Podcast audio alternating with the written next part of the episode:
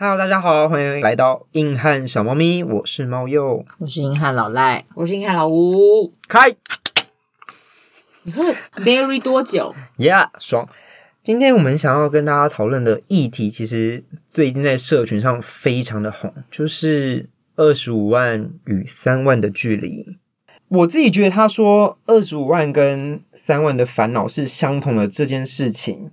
我当时候看完，我是觉得一头雾水啊，就觉得说你在讲什么？什么对，你在讲什么？你懂我们的感受吗？你懂吗？你真的懂吗？那老吴觉得说他这样讲，你觉得是有道理？其实我觉得，我一刚开始在看到他这篇文章的时候，我并没有任何反弹呢。应该是说，月薪二十五万，如果你这样一直花、一直花钱，然后没有去节制的话，你其实。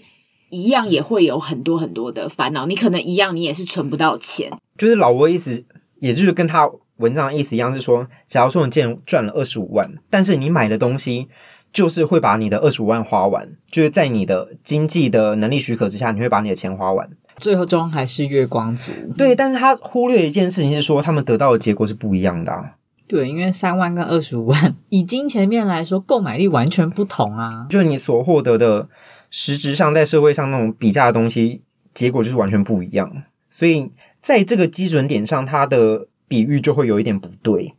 也不是说不对，就会变成有一些人也没有办法去理解说。你在这个基准之下 讲这些东西是有参考性的吗？对，所以他的留言就很精彩，真的推荐大家去看。他的留言真的是比文章精彩好多，真的，那些网友真的太棒了，真的要拍拍手。那我想问你，你觉得他，你们觉得他的形容方式，或者是他真正引战引爆的点，比如说是哪一句话，或者是什么样的原因？引爆的点，我觉得就是那个啊，烦恼是相同的啊，大家就觉得说。没有啊，我烦恼跟你完全不一样啊！如果我今天有月薪二十五万的话，我需要去烦恼我的房租吗？我需要去烦恼我爸妈的医药费吗？我需要去烦恼说我没有地方住吗？所以就是在你的物质条件、薪资条件已经不同的情况之下，你烦恼的事情本来就会不一样啊。可是老实说，我最近会觉得社会上真的有一个有一股仇富的氛围越来越严重。因为那个集聚，就是 M 型化社会越来越严重，导致于他讲到的三万跟二十五万，我觉得他其实也算是真的是蛮两个分界点。别的人有时候再有钱，你其实不会太在乎，但你有时候觉得不开心的是财富不均等的，你就会觉得为什么啊？那个人比我笨，然后为什么你的钱比我多啊？这有时候只是这种感觉。哦哦哦哦，谁？哦谁？吓我一跳，不就是你吗？还有我。不是啊，就是我们也没有不努力啊，我们也没有很笨啊。对对对，因为有时候他文章写法就是想说，讲的好像三万的人都很糟糕那种感觉。他们他没有说三万人很糟糕，不是他的呃，给人家的感觉会是说你三万的人不努力，会让人觉得说会有那种代入感，会觉得说我也不是不认真啊，我也没有不好好生活啊的感觉。想要星巴克买一送一啊？对啊，我也想要想买就买啊。啊，三万跟二十五万，严格来说也是假议题，真的是假议题，就是一般人都不会去这样比吧。但可以的话，大家还是比较想要二十五万啊。真的啊，对啊，像老吴刚刚讲的一样，你的 M 型化急剧越来越严重的时候，这个类型的讨论就非常容易引爆啊。嗯。就比如说，像是你在 PPT 或者是 Dcard 上面，可能都会有一些问说：“哎，大家的薪水多少？”还是什么脸书什么，很容易很爱问这个，爱问。然后回应的很常会是什么薪水很高的人，但是你也不确定他到底是两肖伟还是真实，随随便便年薪百万。对，为什么？谁？对，这谁？就很想去查他 ID，说你到底是谁？对，可是你看看我们的朋友们，如果都是公务员的话，他们之后真的就是年薪百万呢。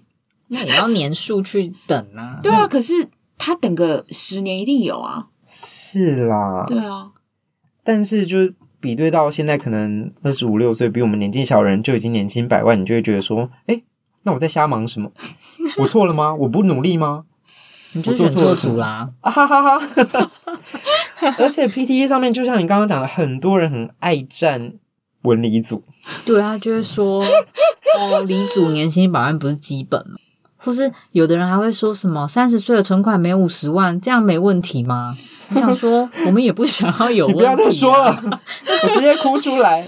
就是是一个整个社会层面的问题耶。我觉得他为什么这次会这么大的讨论的原因，就是大家对于这种财富的落差感有太多太多的不满了，太多太多的怨恨积在心里。对，怨恨积在心，为什么我的薪水就是上不去？为什么你们拿得到二十五万，你都拿二十五万，凭什么不开心？就是我觉得有点背后是这个情绪。对，就是你拿二十五万，你有什么好不开心的这种感觉？就是很多留言就是说啊，不然我拿我的三万换你的二十五万，这样你还很开心不是吗？我们的烦恼反正是一样的。对啊，烦恼是一样的啊，那你就去拿三万啊，这种感觉。所以我就觉得说他在写作文上面要加油一点，可能可以再想想怎么样写会更好。就是那个逻辑要清晰一点，或是你可能要给老师先看过。我真的对不起。但是你真的觉得你月入三万你会不快乐吗？我觉得没有一定不快乐，嗯、因为怎么讲，快乐是选择，快乐是选择，不是啦，就是 就是像刚刚讲的，就是你只有三万的话，你有很多的生活的课题要去处理，你的房租、房贷、家人的医药费、照护费、对自己的生活费、小孩的教育费，你只有三万的话，你要怎么样去支出这些费用？嗯，这是我们在这个资本主义社会下，你不得不去面对的一件事情。那如果你在面对这种种种的压力之下，你真的快乐吗？如果可以选择的话，你不会想要二十五万吗？但是我在这个，就我思考了之后，我觉得他其实想要讲的事情，诶，也可能他不是想要讲的事情，他可能就是真的想要讲刚刚那些。我可能把他想的太聪明，啊啊啊、对不起，个人情绪的部分，对，就是我可能自己脑，我可能自己脑补太多。但是我后来反复看了几次之后，我会觉得说，他可能想探讨的是，不管你的薪水有多少，人在面对各种感情或是情绪的时候，他的感受度是一样的。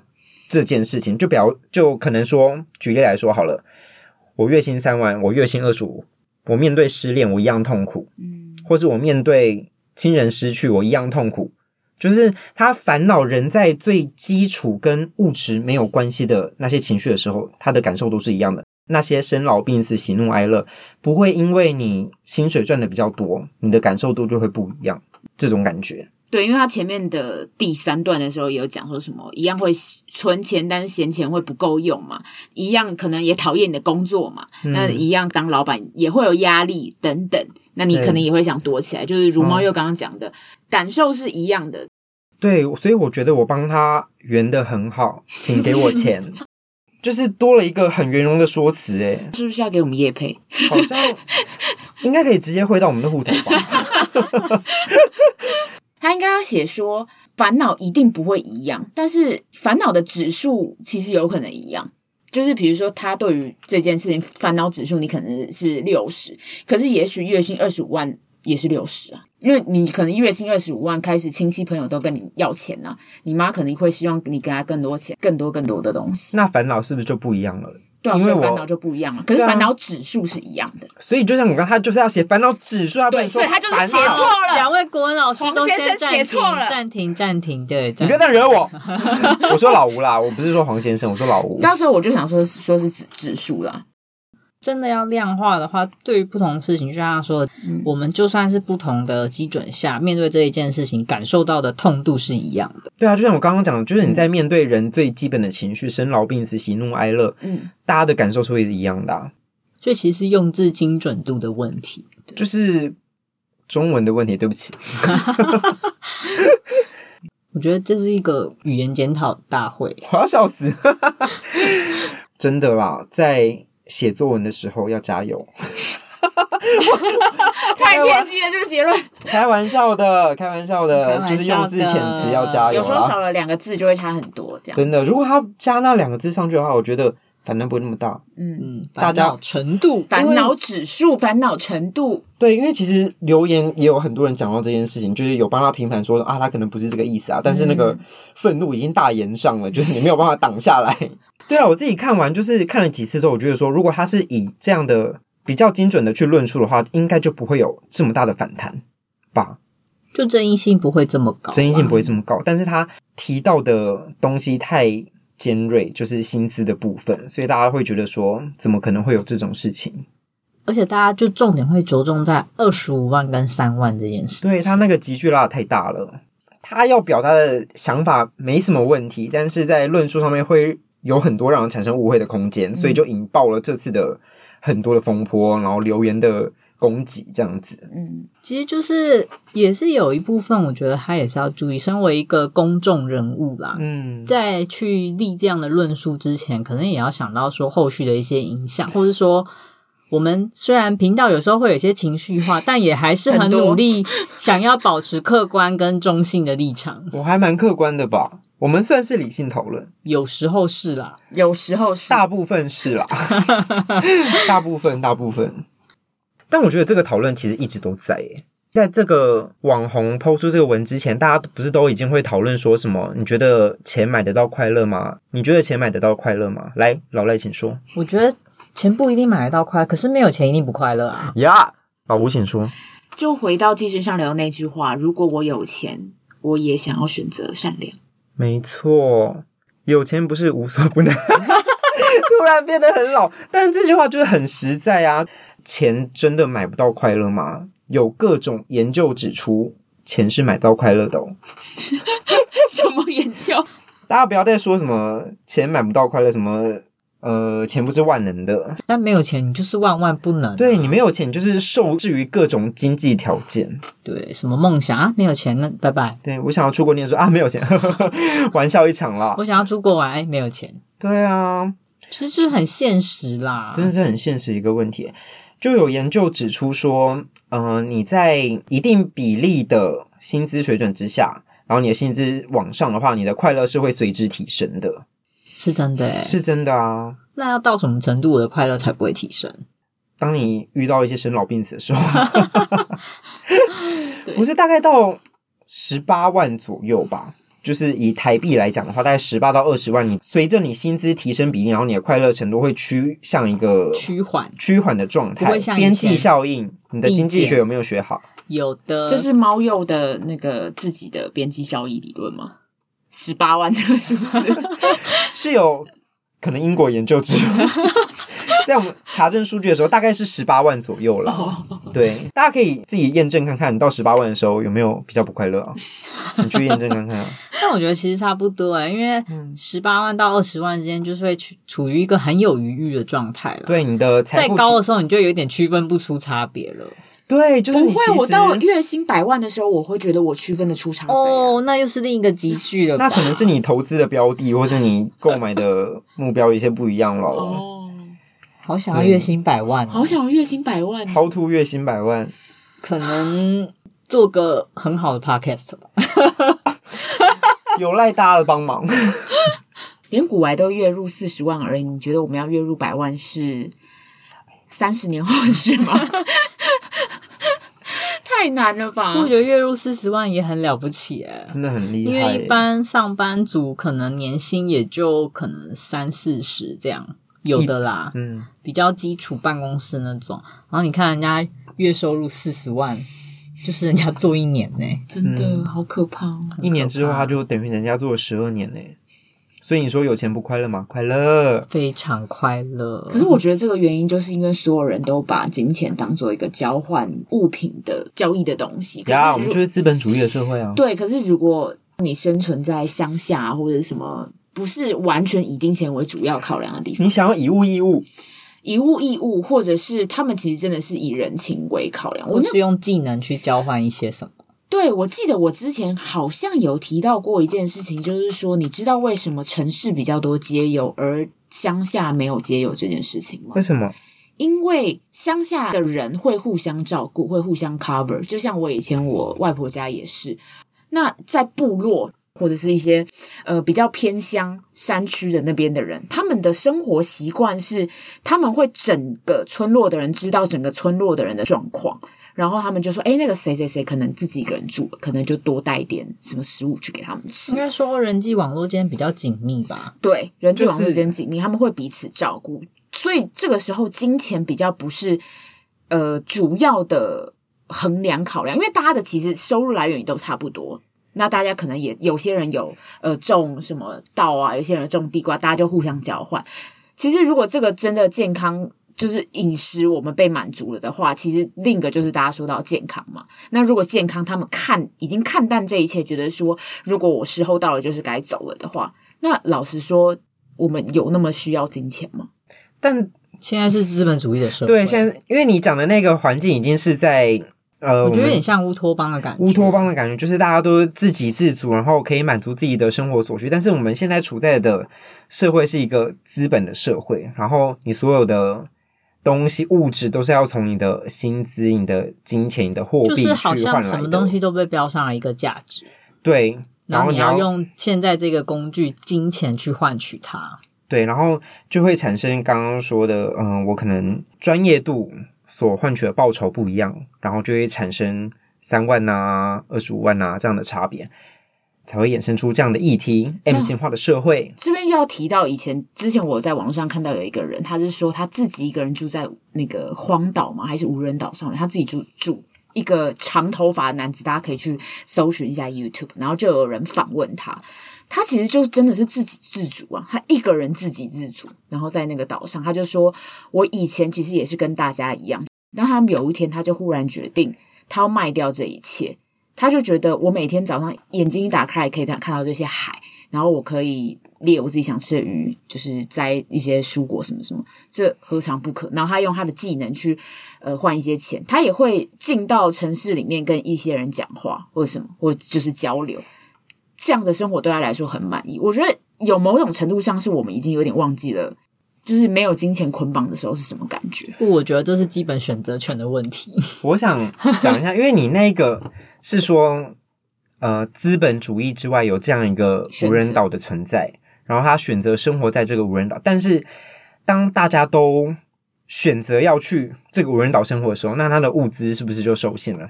他没有办法满足所有所有人的生活，甚至我们一开始就没有这无人岛可以选择。对，它其实不完全是无人岛啊，我刚刚不是就有说了，它其实会进到那个。对，可是那我想问，那这无人岛是哪里来的？像他有居住权吗？会不会赶走？对，我只是想说，这个境况下，现代社会，你好，你好会问问题哦。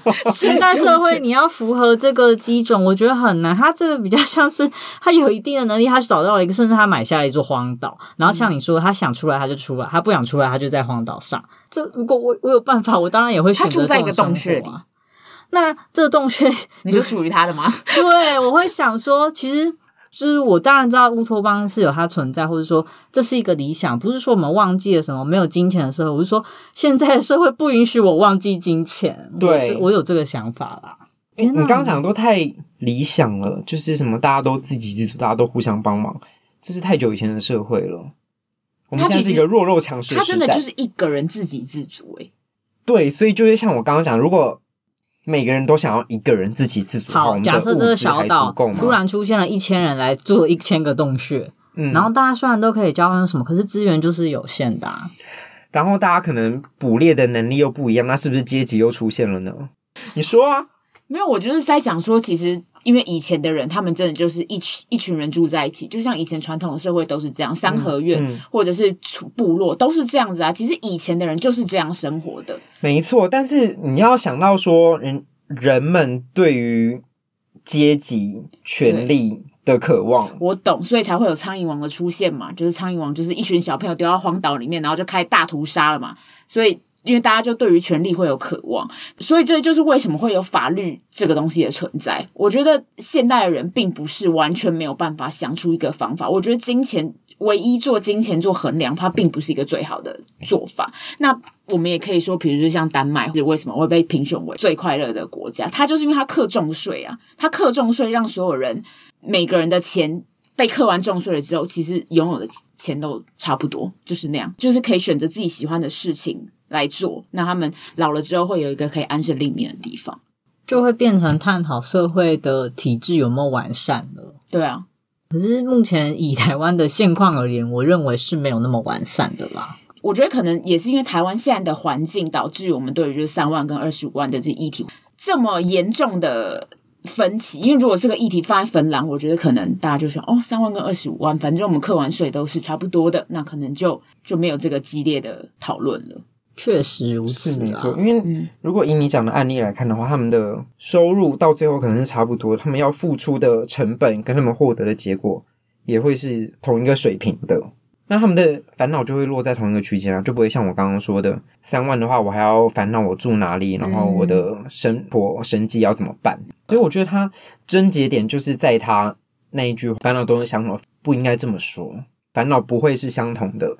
现实派跟理想派的冲突，对，因为他那个不对，老吴那个已经开始有点乌托邦理想国的出现了。我觉得老吴想法也很好，我小时候也会觉得，那为什么对不对？就是想说大家都做自己的事，然后我也有贡献一分力，那我就这样就好啦。可是不是啊，嗯，你一出生之后，你就会被丢入这个社会，然后你就会开始知道说，你要有钱才可以。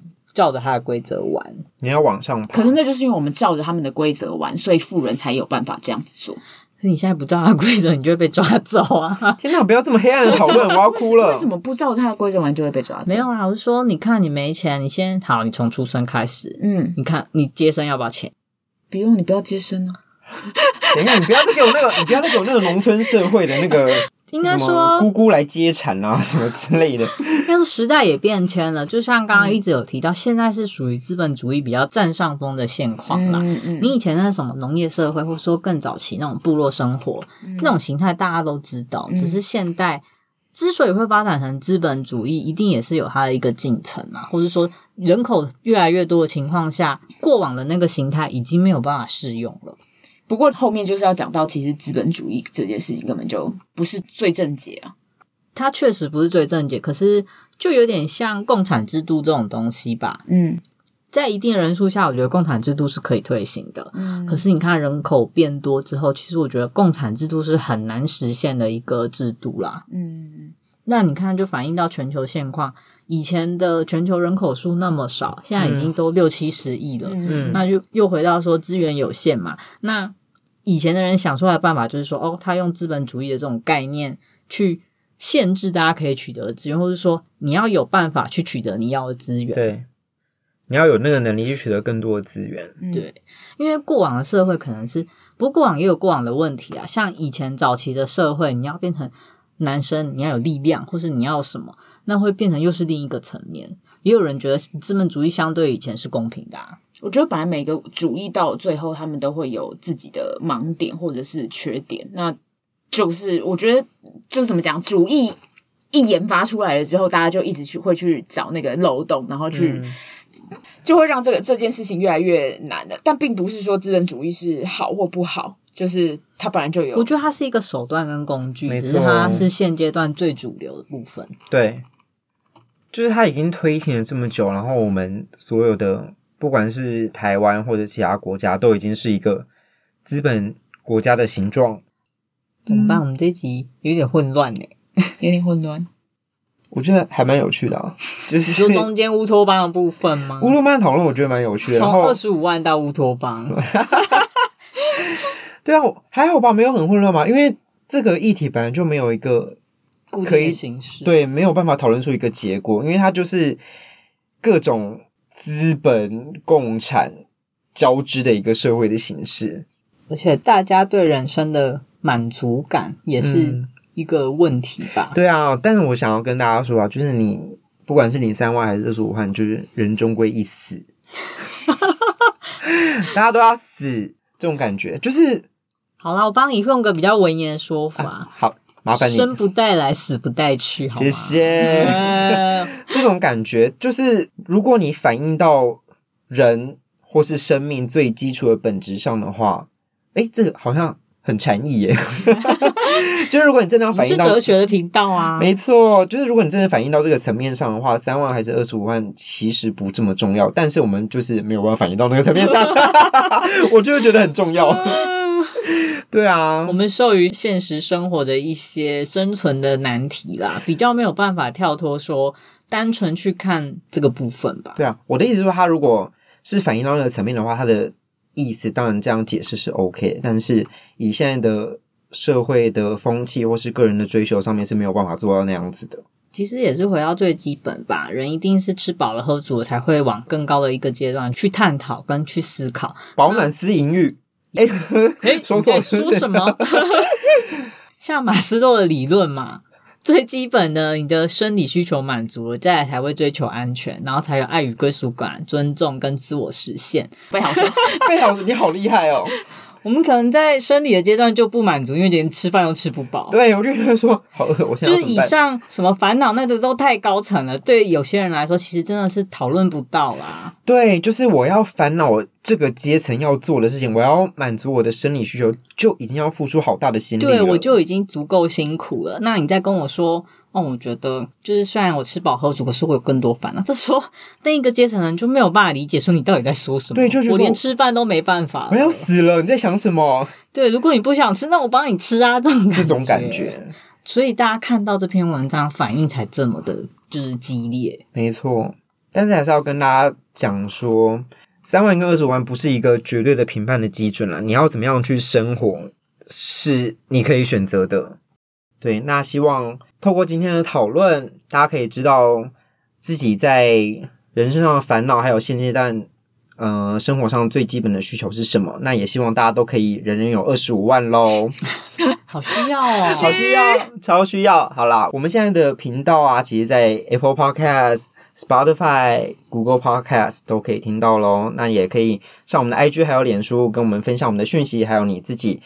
在各种生活上的议题，其实都可以跟我们分享。我是毛友，我是老赖，我是老吴，下次见喽，拜拜，拜拜。